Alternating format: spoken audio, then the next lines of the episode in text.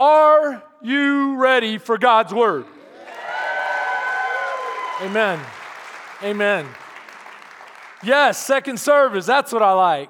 You are definitely ready for God's word. Today we're talking about the family. We're in our third message on the family. And the message, uh, the title of today's message is How to Win as a Family. How to win as a family. Come on, anybody want to win as a family? Or maybe you're here today, no, I want to lose. I definitely want to teach me how to lose as a family. I've got too much winning going on because all I do is win, win, win. Um, the truth of the matter is, it's hard to win as a family. And the reason it's hard to win as a family is because we have a foe. We have an enemy who puts his sights on stealing your inheritance. And what is your inheritance? You have been blessed by God. And the Bible says that you are his masterpieces, and he puts you in a family so that you can help establish his kingdom upon this earth. And as soon as the enemy realizes that there's promise in you, that means that you are Christians, that you have a purpose, that you want to you want to expand God's kingdom, he's going to come against you with all he has. He wants to destroy that.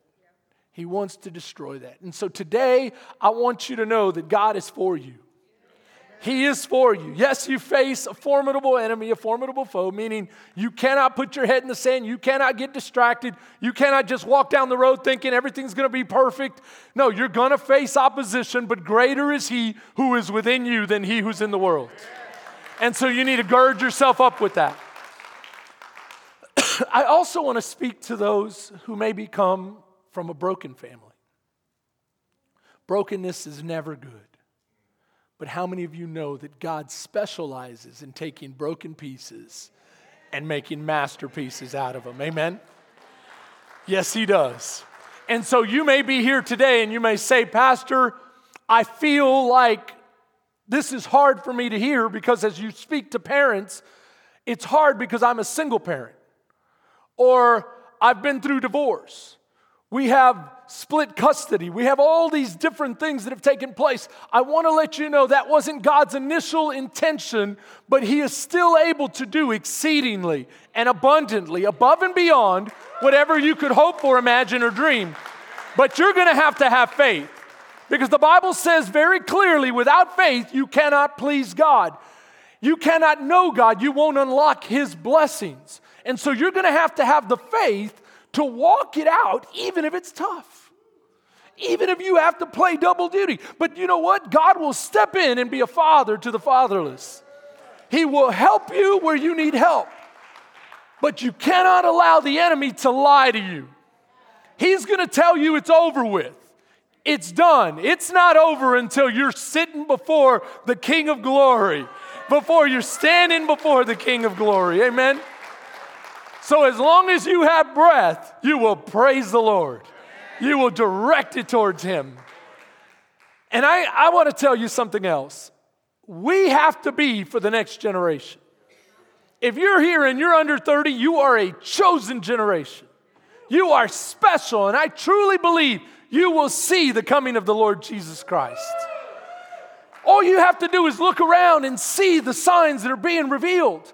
I also know this because of the enemy. He's shown us his hand. How many, how many of you know he always plays, always overplays his hand? Every time he shows you way more. How did he show us way more? He has attacked this generation with everything he has, with such a fury, it's clear to see there's something special about y'all. There's something really special about this generation who's young and on the earth. Amen? And so I want you to know I'm for you. And I want to remind you of what God said that He was for the family and He is for His people. In the book of Deuteronomy, chapter 6, verses 3 through 9, the Bible says, Here. Come on, turn to your neighbor and, neighbor and say, Listen. Listen to God's word. Hear what God is talking about. Hear Israel and be careful to obey so that it may go well with you and that you may increase greatly in a land flowing with milk and honey. How many of you know that's a good way to start? To say, all we have to do is hear and obey. If I just do my part, how many of you know you can trust God to do his part? God will do his part. And he says, I will increase you, I'll make you fruitful, I will give you more. Come on, how many of us want increase? If your pay is here, don't you want it to increase? If your joy is here, don't you want it to increase? If your pay is, I mean, if your peace is here, don't you want it to increase? Whatever it is, increase is good. Amen? Unless you're talking about worry and stress and the things that the enemy wants to wrap you up in, but God wants to give you blessings. He says, a land flowing with milk and honey, just as the Lord, the God of your ancestors, promised you. Hear, Israel, hear, O Israel. The Lord our God, the Lord is one. Love the Lord your God with all of your heart, with all of your soul, and with all of your strength. These commands that I give you today are to be, to be on your heart. What does it mean to be on your heart? He says, impress them on your heart. Chisel them on your heart. Whatever you have to do, but make sure they get deep inside of you. What commands? Amen. Amen. The commands of God's goodness. God has all sorts of things that He asks of us. And so many times when we listen to that or we think of that, we think, well, Lord, you're just trying to kill my joy. You're just trying to keep me from having any fun. But what if He knows you better than you know yourself? What if he knows that what the enemy promises is only temporary fun, but in the end, it leads to destruction? In the end, it will wrap you up with so much guilt and shame, and it will have you go down a path that's so dark that you won't know where you're at and how you got there. See, the Lord knows you.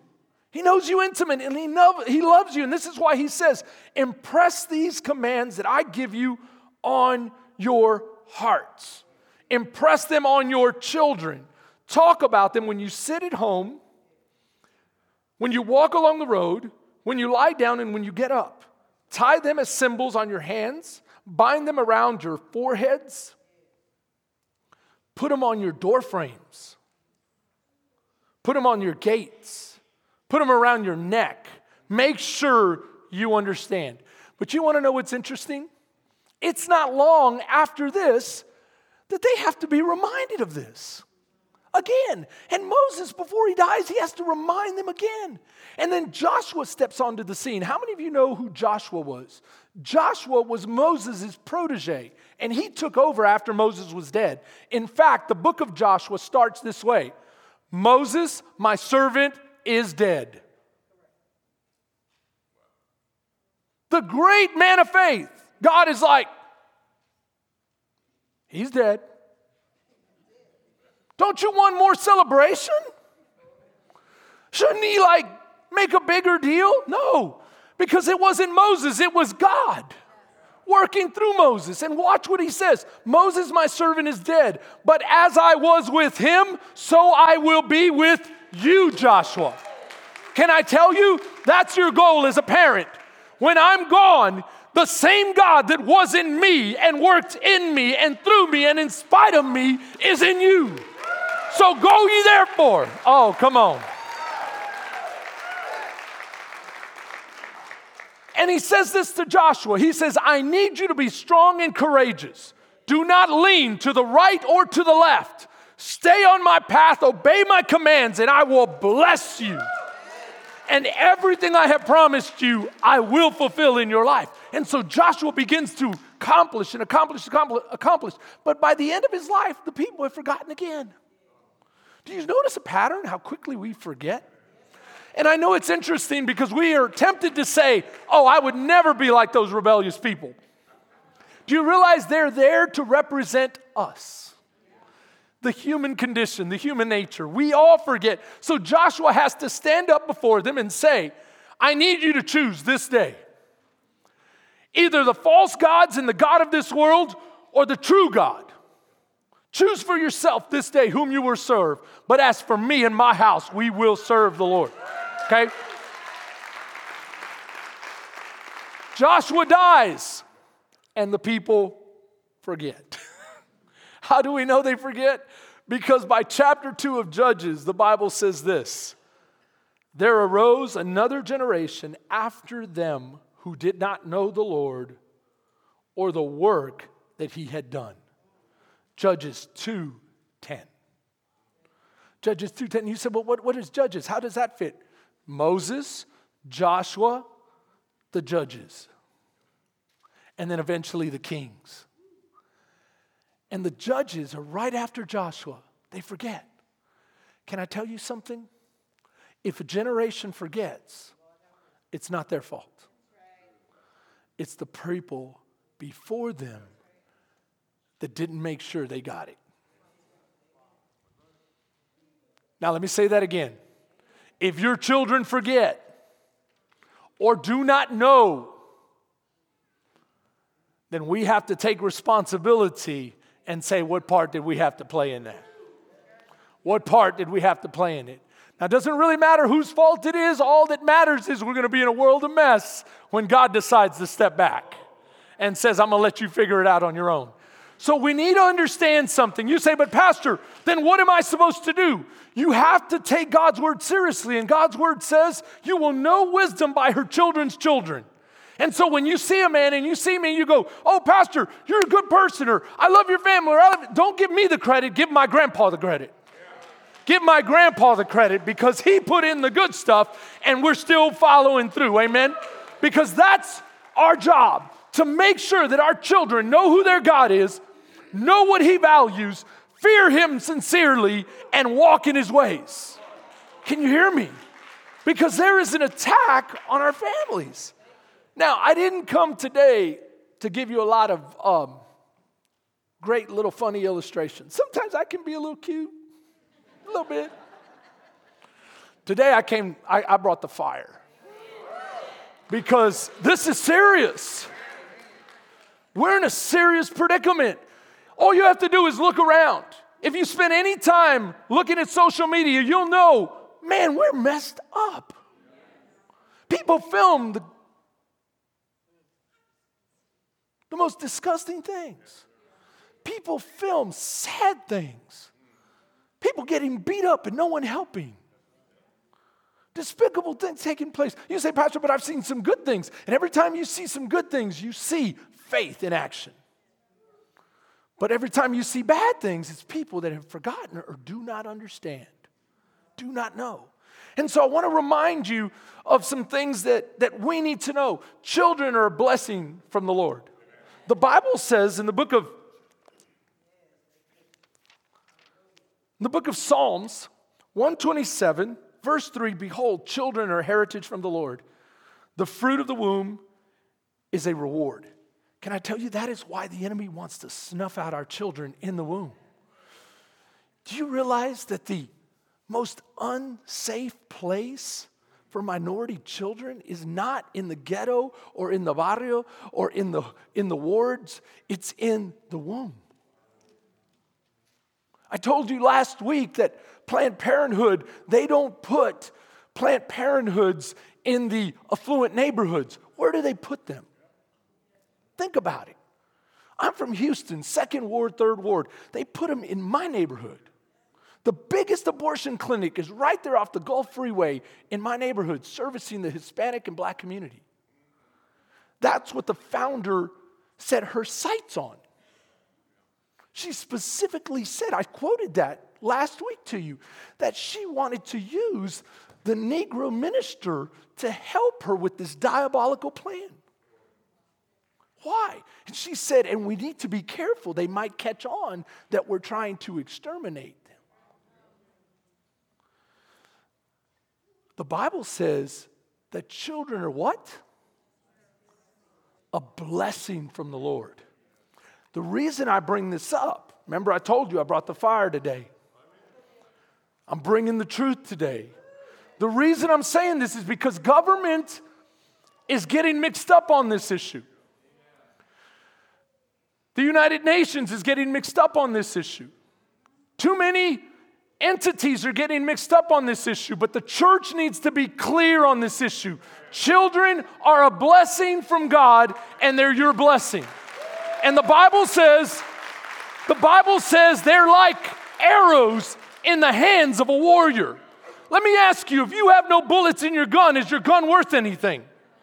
If you have a bow but no arrows, is your bow worth anything? You need arrows. Now, watch this an arrow is just an arrow unless that bowsman takes it in his hand or in her hand, puts it up to the string, and draws it back.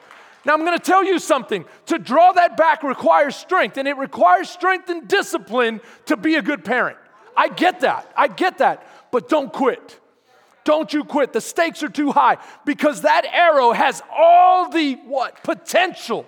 If you would direct it in the right place and it'll hit his mark if you work at it. And the enemy knows that every one of your children have such potential to hit their mark and to cause something great to happen for the kingdom. The enemy knows that. And this is why he says things like this. This past month was Pride Month.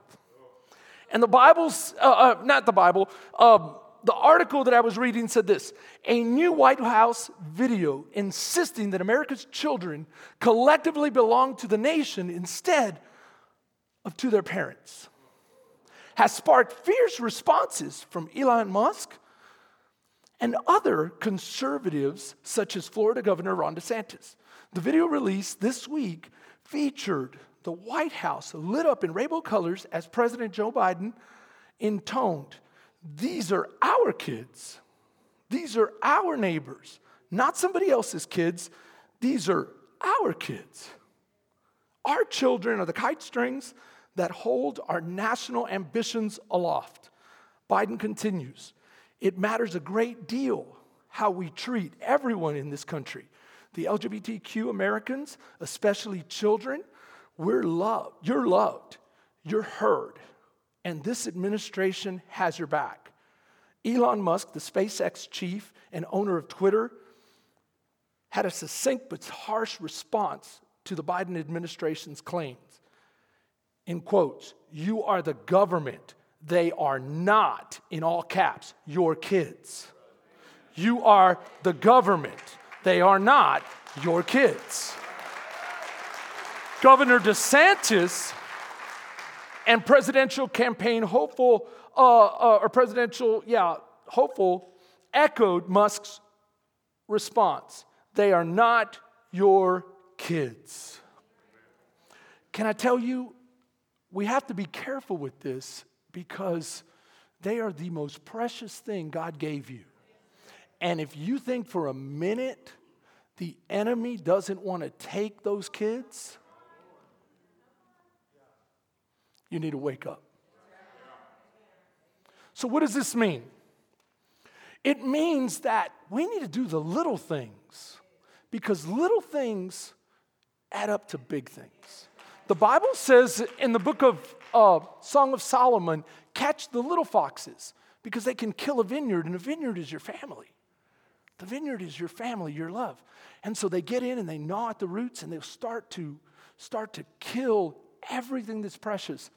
And so I'm going to list some things today. I'm going to go through about 13. And you might be tempted to say, but these are so, um, they're so obvious. And it's sometimes the most obvious things that we need to be reminded of. Amen? Now, watch this love them. The Bible says, love them. Can I tell you, it's harder to do than it sounds. Isn't that true? Love them with a biblical love. You say, but Pastor, how do I know what love is? What is love? Right? No, I'm just kidding. what is love? I mean, what, I, you know, I thought love was love. No, love is not love. God is love. And God defines what love is. And so the closer you get to God, the more you can understand His love. And this is important because the younger generation needs to have a clear, clear understanding of what God says about love. Now, watch what the Bible says it says, Love suffers long, it's patient and is kind. Love does not envy, love does not parade itself. I know you guys are thinking, man, you're hitting some of this stuff hard, but I just can't help but see that I've, I've seen too many Christians running around defending things that the Bible specifically speaks against. And I'm thinking to myself, who are your parents?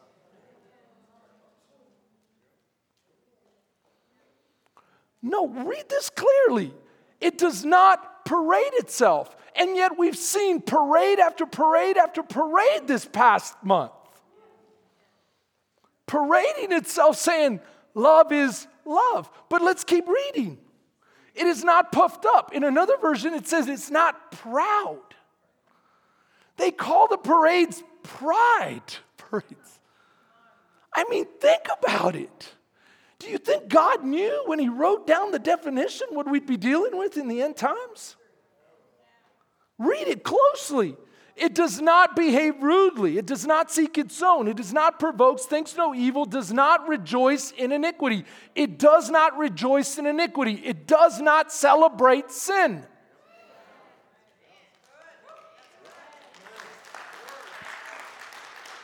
but rejoices in truth, bears all things, believes all things, hopes all things, endures all things.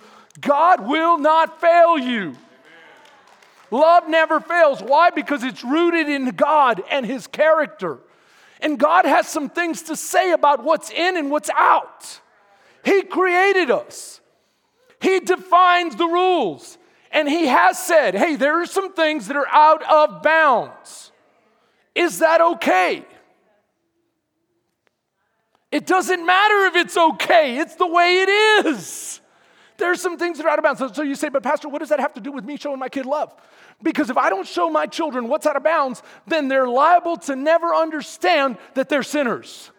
And the Bible says, for all have sinned and fallen short of the glory of God.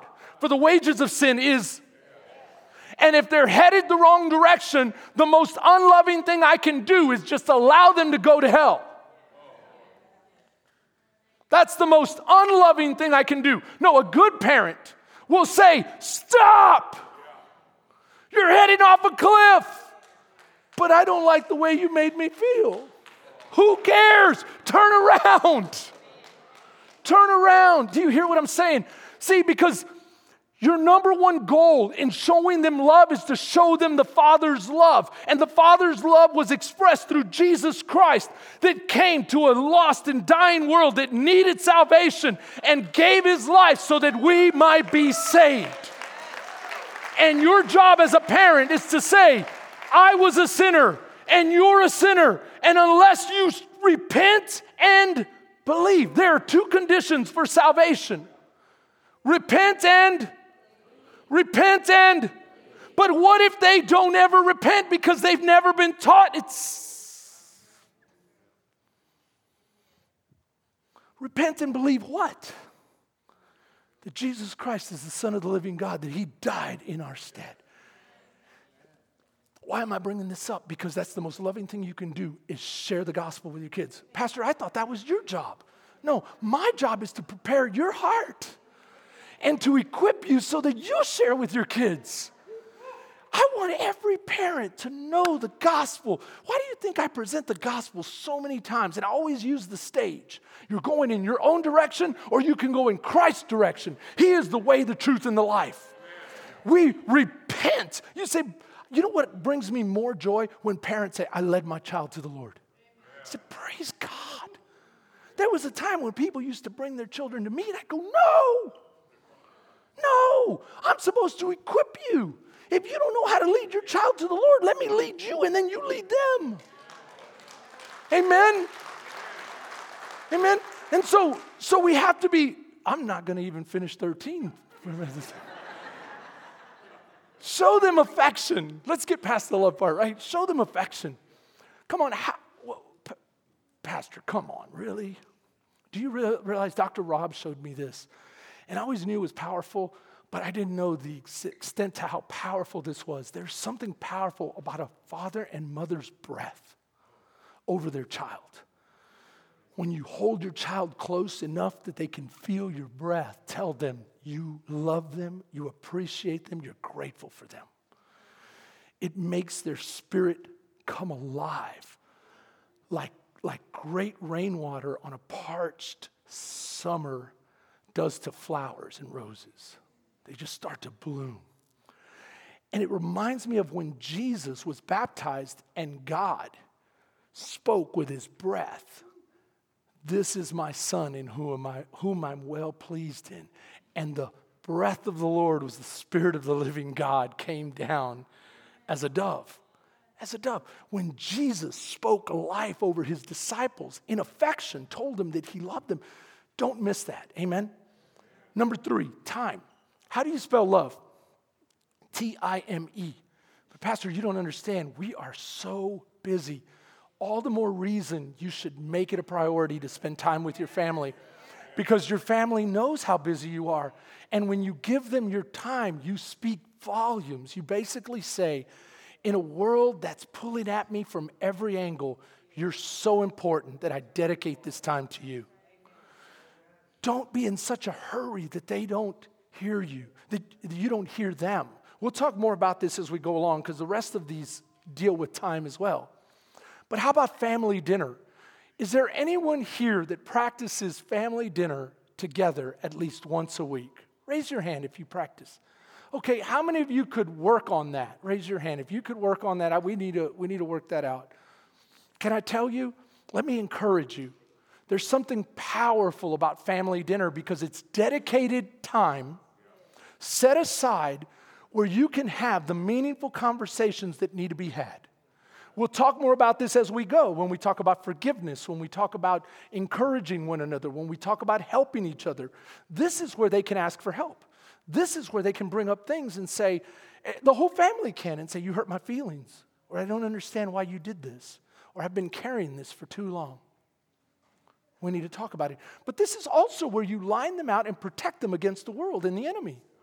How many of you know that the enemy's greatest, listen to me very closely, his greatest weapon is deception? He's less likely to, to deceive your children if you have dedicated time to talk to them, listen to them, and to line them out.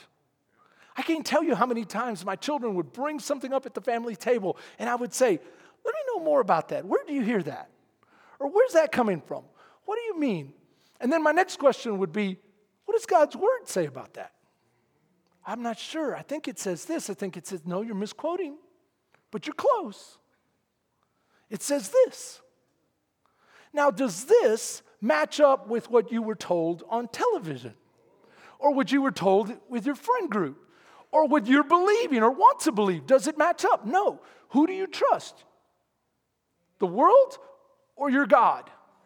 Oh, we trust our God, Dad. Then let's get that straight. Amen? And I could tell you, even when Raquel was at UT, we had these kind of talks. We had them so much at that time because she was being asked to write all sorts of things and uh, being taught some challenging things as well. And not only that, but family dinner brings you to a point where you can cooperate together. Now, you might be here today and you might say, Parent, Dad, I mean, uh, Pastor, I'm a dad, but my kids are all gone. Where did they go? If they're still here on this earth, then you're still a dad and you can still reach out to them. And you say, but they have their own family. Don't they need your help to be a good dad? Don't, couldn't you help them be a great mother? Couldn't you encourage them? The other day, I got a call from a father from Denver, Colorado, and he was checking on our church and asking questions for his family. It warmed my heart. It did. I called him back on my off day. And I said, I want to I wanna meet this father's needs because this father cares about his, and his family's grown with children, but he cares enough to help guide them. Come on, dads, can I get an amen? That's what you can do. How about vacation time? Well, I, I, I, forgot to talk about cooperating together. When you start cooking together, it does something. And something else that I'll tell you my children know they can go anywhere they want, not anywhere they want, but they can do whatever they want until five o'clock on Sunday. Five o'clock on Sunday, you better be at the house because family dinner time. Family dinner time. And then Evie starts helping me. Joshua makes the macaroni. He loves macaroni, so that's his deal now. And then, um, and then Raquel shows up late, but then she always shows up helping helping, and, uh, and we have this amazing.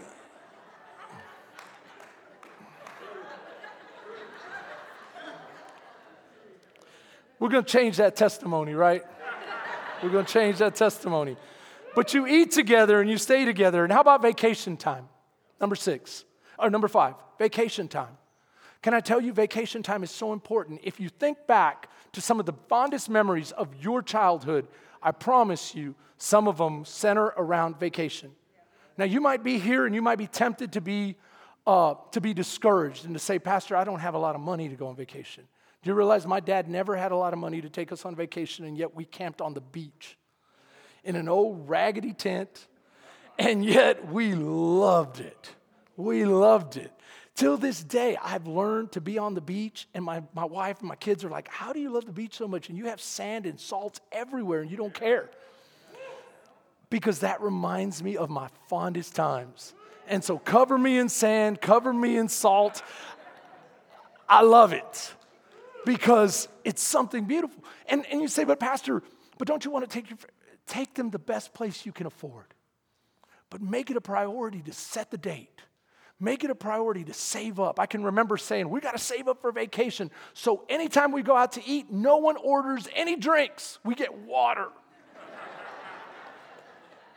you'd go out with the Pena family and you'd see water, water, water, water, water.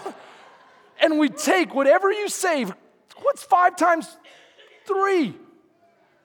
That's 15 bucks, right? We'd put $15 in the vacation fund. And I can tell you some of our fondest memories are humble places. Jason Siegel, one of our elders. How many of you know who Jason is? Jason had a beautiful daddy before he went to be with the Lord, and he had a little condo, little humble little condo in, at South Padre. And Jason goes, We'd like to offer it to you if it's okay. It's not anything, you know, he starts making excuses for it. I said, We'll take it. Some of our fondest memories are in that little place. And it was the kindness of somebody, but we made a point say, Lord, make a way for us. I can remember, um, I, I'm trying to impress upon you that you don't have to have a lot of money to go on vacation.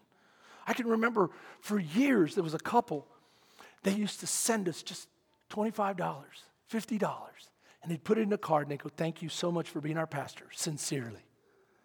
And then we'd go, We got a card from Sincerely. And all the kids would run around and they, they already knew. They'd grab it and they'd put their hands on it and we'd pray a blessing over Sincerely, Sincerely's life. And then finally I said, I got to know who Sincerely is. They've blessed my heart so much. I mean, I would cry sometimes when, when we didn't have enough money to go on vacation, but we had been saving, saving, and that little bit that they gave us got us there. And I remember, because I keep all the cards you give me, and I have stacks of cards. And I said, I've seen this handwriting before. And I start looking through the cards and I'm like, there it is. There it is from my first, one of the first years of being a pastor. Mike and Kathy Dietrich. I just got a card from Sincerely last month. And our kids know, oh, Dad. It's funny how God has increased us and we're not at the same place we were, but isn't that what he said? I will increase you. Amen. I will increase you. But listen to your children. Listen to your spouse. Listen to one another. That's what spending those special times together does. It gives you bandwidth, room, margin to listen. If you're always so pressed for time, it's hard to listen. But you want to take that time to listen because ultimately you want to build good communication. What do you mean by good communication? That means you listen and you talk about things and you don't get frustrated. And so you really have to deal with your stress and anxiety because if you bring that to your children, then they're going to clam up and they're going to shut down. You want to have them be able to talk to you. And then sometimes you're going to be tempted to say, I don't care about this, but if they care about it, you care about it. Amen? There's been times where all I can think about is the church. I want to see the church grow. I want to see this. I want to see that. Why? Because God made men to get focused on something. But my kids come up and they're telling me about this little toy they bought or this little thing they're trying to do. Guess what? What does it profit a man if he gains the whole world but loses his? I put it this way what does it profit a pastor if he gains the whole town and loses his children? So listen, develop good communication, answer hard questions. If you don't know the answer, let them know. I don't know, but let's find it. Discipline. Whoever spares the rod hates his son. But he who loves him is diligent to discipline him. Do not withhold discipline from a child. If you strike him with a rod, he will not die. My dad really believed this. now, let me share something with you. We're not talking about child abuse here. There is no excuse for that. You don't discipline your children out of anger. You don't discipline your children out of frustration, anger. You discipline them out of love. And so my dad would tell me exactly why he was going to spank me. He goes, Do you know why? I go, No, I don't know why. He says, You do know why. I told you not to do this, and you did X, Y, and Z. You skipped school for a week in first grade, and you took your kindergarten brother with you. And you traveled all over San Antonio. And when your aunt drove by, you jumped in the bushes. You know exactly why you're gonna get your spanking. It's gonna hurt me more than it hurts you. I don't say that to my children. I say, no, it's gonna hurt you. Because I always said, Dad, this does not hurt you. This hurts, this is my behind. But anyway, if you if you strike him with a rod, if you spank him, don't use your hand. Never close your fist. And never slap. My dad always spanked me from here to here. And the reason sometimes it was a little lower, that's because I was trying to. I was trying to Jesse Owens it or something. I don't know. I was trying to run from him. And so if you strike with a rod, you will save his soul. Do you hear that? You will save his soul. See, the truth is this parents that don't discipline their children are expecting society to do it, and society will do it. It's called prison. It's called prison. And so, whoever spares the rod hates his son. Next, number nine, teach them God's word. Teach them God's word. Get in God's word and always ask, what does God's word say about that? This is the number one thing that I've learned.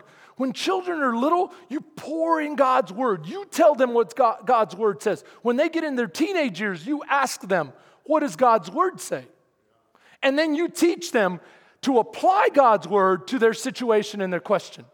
Because a lot of times, what's happening today in our world is people say, But I feel, but I think, but I, but I. Who cares? I know I say that all the time, but I'm, we're living in such a selfish society. Who really cares what I think? What about what the Creator says? What about the one who knows all things? What about the one who really matters that can bless your life? Come on, can I get an amen? And so we have to teach our children this because society is teaching them something else. Society is saying, well, what do you think? You can determine your own truth, my truth. What your truth? There's just plain truth. Plain truth. Amen? Can I get an amen? I need us to understand this. I need us to understand this because there was a time, am I right? There was a time when no one spoke about my truth. Like, like truth is a personal thing. It's just true. And it's true for you, and it's true for me, and it's true for everybody. And God's word is true for everyone. So teach them God's truth and then teach them the fear of the Lord. I need you to understand this, guys. The fear of the Lord is so important. What is the fear of the Lord? It's to respect God. And this is important because so many times society doesn't fear and respect God. And so, if you don't teach your children, if you don't celebrate the fear of the Lord in your home, um, they're not going to get it somewhere else. So you say, but what do you mean, the fear of the Lord? A true, humble respect and reverence for what He said. It's a value. Do you hear what I'm saying? They value it deep down in their heart. I don't want to disrespect God. I don't want to sin and carry on in light of the great gift that He gave me. So Paul says, You have been purchased at a price. It's priceless. Don't live in such a way that dishonors that. And you go, But how do you teach them that? One of the ways you teach them is not allowing them to live double minded or duplicitous lives. What do I mean by that? Come on, can I, can I just get, get down to. I'm so frustrated as a pastor seeing ch- our children walk away from the king. And one of the reasons they walk away from the king is because the parents have not shown them how awesome he is. He's not weak. And he's not just a good person, he is the king of all glory. He's the king of all glory. And I can remember my dad coming into my room and saying, You will not have that junk in my house. I tried to bring in some, some bands back in the day, some rock bands, heavy metal bands. ACDC, you won't have that demonic stuff in my house.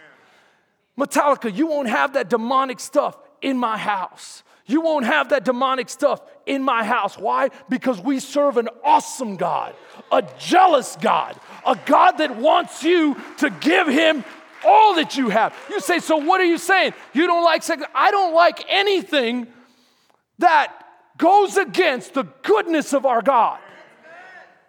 I'll give you an example. The other day, I told my son, it was just the other day, I said, Hey, do you know this guy named Little Nudie or Nudie? He goes, No, you mean Little Uzi? I said, Well, he's demonic too.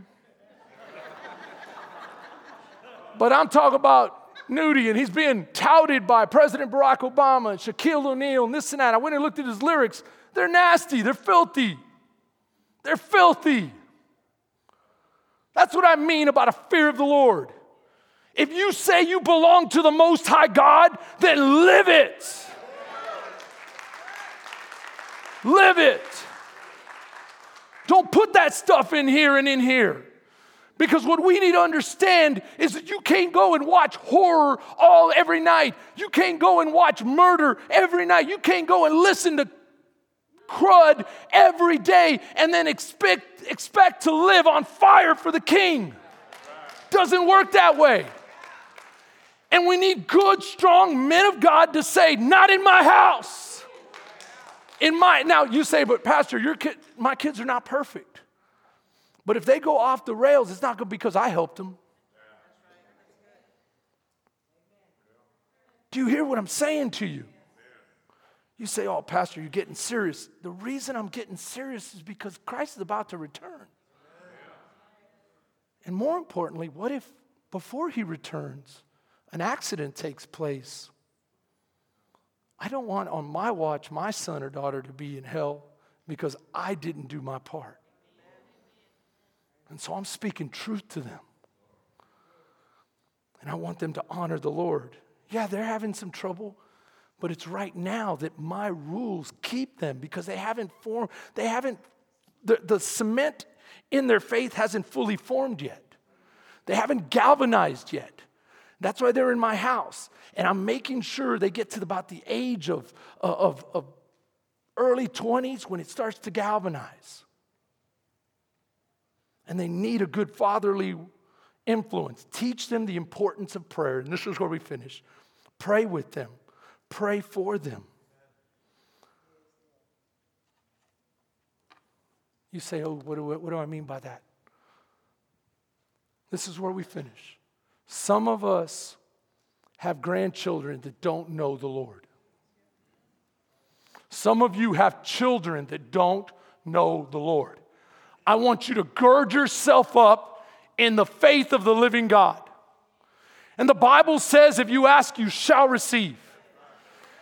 Don't ask amiss, don't ask double mindedly. Ask specifically for the salvation of your children and say, Lord, I won't rest until you give me my children, God, saved and secure. I'm to send them texts. I'm to look for opportunities. I'm to pray over them. And then I'm to quote your word back to you, God. Your word says that we should pray in like manner. The Bible says that Jesus said, when you pray, pray this way. Consider a friend of yours comes to you when you're in, in, at, at the middle of the night and you're completely asleep. And he knocks on the door. You yell out to him, Go away, I'm asleep. He says, That friend should keep knocking.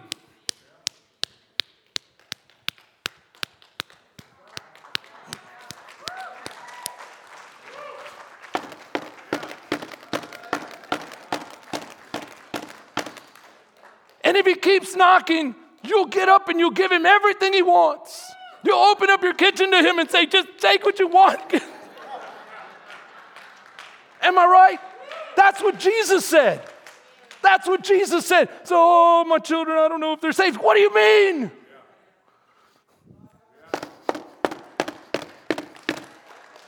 How do you knock? You pray. You pray. That's what he's talking about. Pray without ceasing. Pray without just pray your heart out. I'm not stopping till my children are saved, Lord. I want to see them saved, God. Screaming out to Him. There's something super, super. Mo- it touches God's heart when His people come to Him. Read the scripture, say, Lord, every single parent that brought a child to you that needed healing was healed. God, I bring my child's soul to you. It needs healing. Heal him, Lord. How about this? Jesus said, Suppose there's a widow and she goes to an unfair judge, and that judge denies her and says, Get away. I tell you this that if she keeps going back and keeps going back and keeps going back and keeps going back, she'll get what she wants. She'll get the justice she deserves. In like manner, pray. And your heavenly Father is not an unjust judge. He is a good judge, and He loves you, and He's for you, and not a. Can you, can you hear what I'm saying to you? I'm trying to light a fire under this church because Christ is returning soon. And the most important thing you have is the family He gave you. Make sure they're ready. In Jesus' name.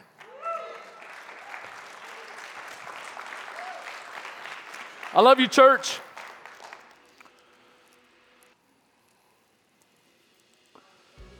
As I pray, I just want you to think about some of the things I said today.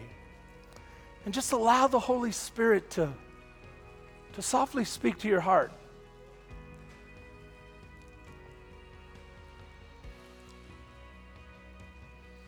Maybe there's one or two that He wants you to make a decision on.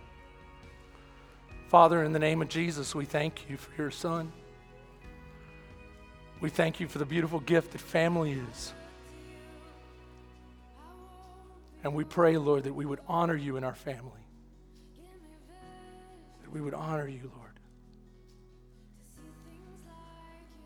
We know that every good work and good thing comes from you, Lord. Bring the increase and give us, Lord, an increase of faith to walk it out, to walk out what you've called us to. Until you return, Lord, we celebrate giving you thanks for the body that was broken and the blood that was shed. Until you return, Lord, maybe we remain faithful. In Jesus' name. Amen. I love you, church.